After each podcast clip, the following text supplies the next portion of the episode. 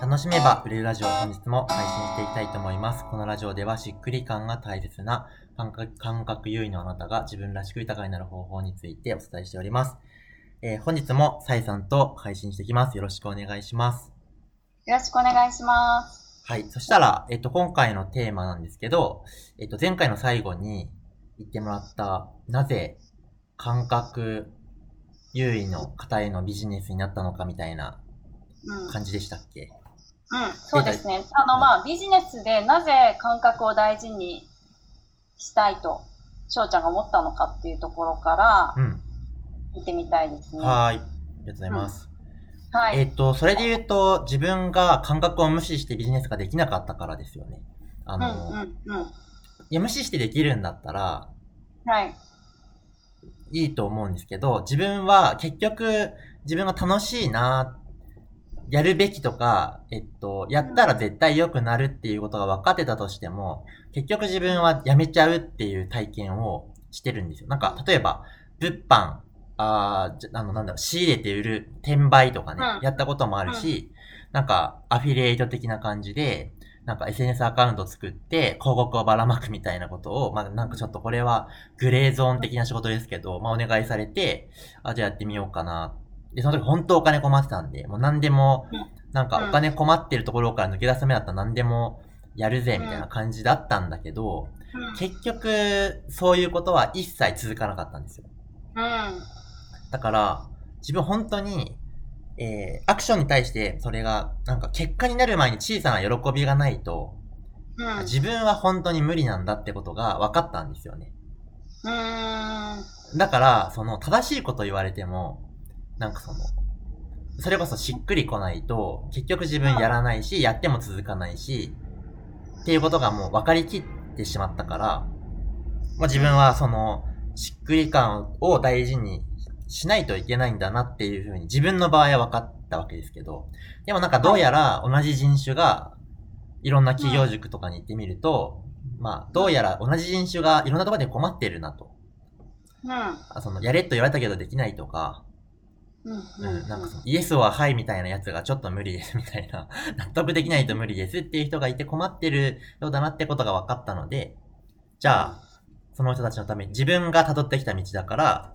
あのーじゃあ自分の経験が活かせるんじゃないかっていうのもあるし、なんかそう、そういう人ってビジネス向いてないって思ってるんですけど、いや、そんなことなくて、それう、んちゃんとハマれば、めちゃめちゃエネルギー大きかったりとか、才能めっちゃあったりとか、その、生かされない思いとか、生かされない才能っていうものが本当になんかもったいなくてしょうがないっていうのがあって、いや、可能性めっちゃあるじゃんっていう、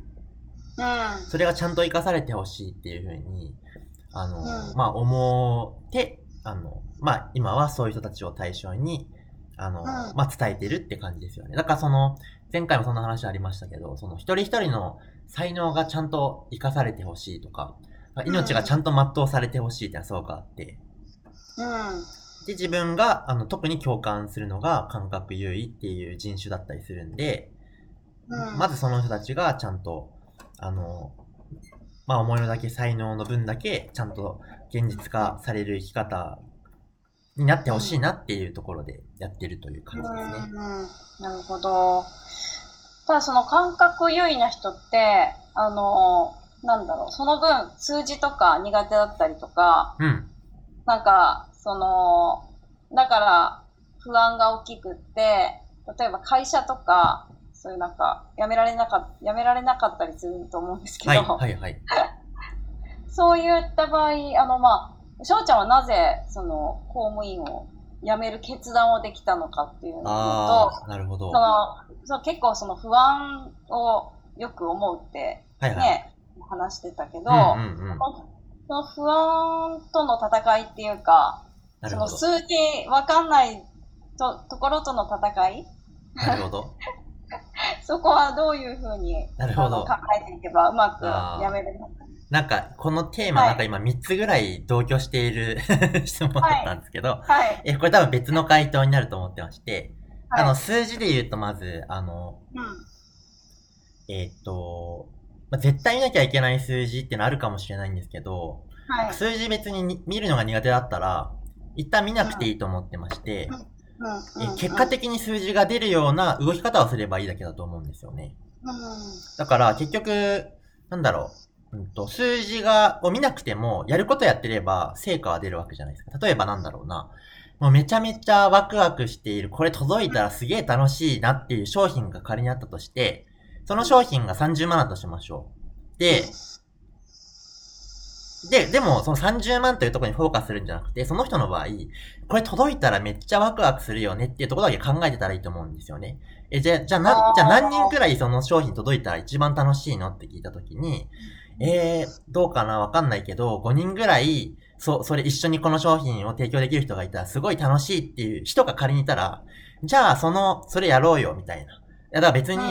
その、それが、そこに対して考えたらワクワクするんだったら、別に他のこと考えなくてよくて、じゃあその5人にそのワクワクするやつやろうよって、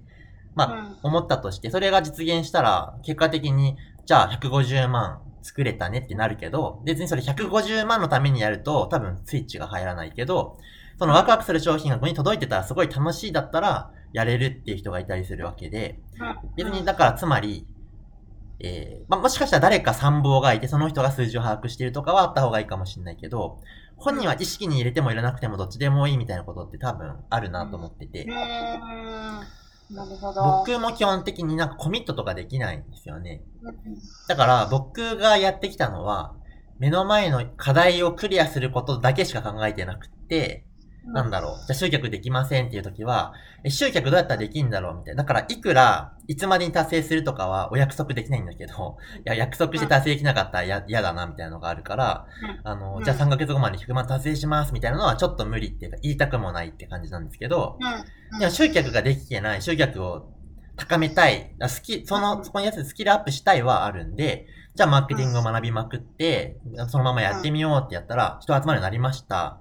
を、なんか先進んだ、売り上げもちょっと上がった、結果的にだけど、セールスができない。あ、やだ、なんか20人にセールスしても誰も決まらないどうしようみたいな。え、悲しいっていう時に、セールスをちょっと、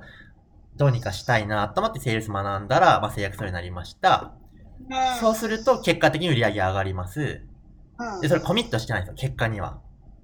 っていう感じで、僕の場合は、どちらかっていうと自分の課題が解決されることとかスキルアップすることに意識を向けたら結果的に売り上げ上がるよねっていう考え方の方が、自分はやりやすい。結果にコミットすると、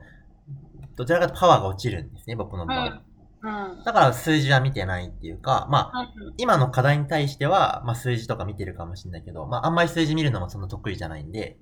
うん、っていう感じですね。だから見なくていいなら見なくてもいいと思うんですよ。でも、見なきゃいけない時が来たら見るって感じでいいのかな、みたいな。うん。なるほど。が、まあ、数字。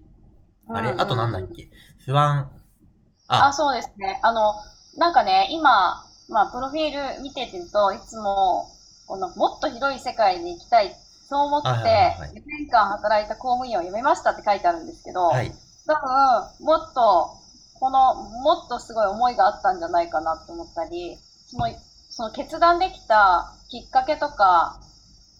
その出来事とか、ああ、なるほど。考え方あとその、うん、どうやったら不安なわけじゃないですか。はい、やったことないことに行くし。で、ずっと入ってきたお金もなくなるわけで、そこが、どうやった、どうやってジャンプインできたのかっていうのを。なるほど。はい。えー、っと、そうですね。まあ、自分の場合、きっかけとしては、アンソニー・ロビンズって人のセミナーがあって、その、うん、世界ナンバーワンコーチって言われてる人なんですけど、日本に来たことがあって、うん。その人のセミナー行った時に、まあ、なんかその、ロッキングチェアに揺られながら人生を、なんか、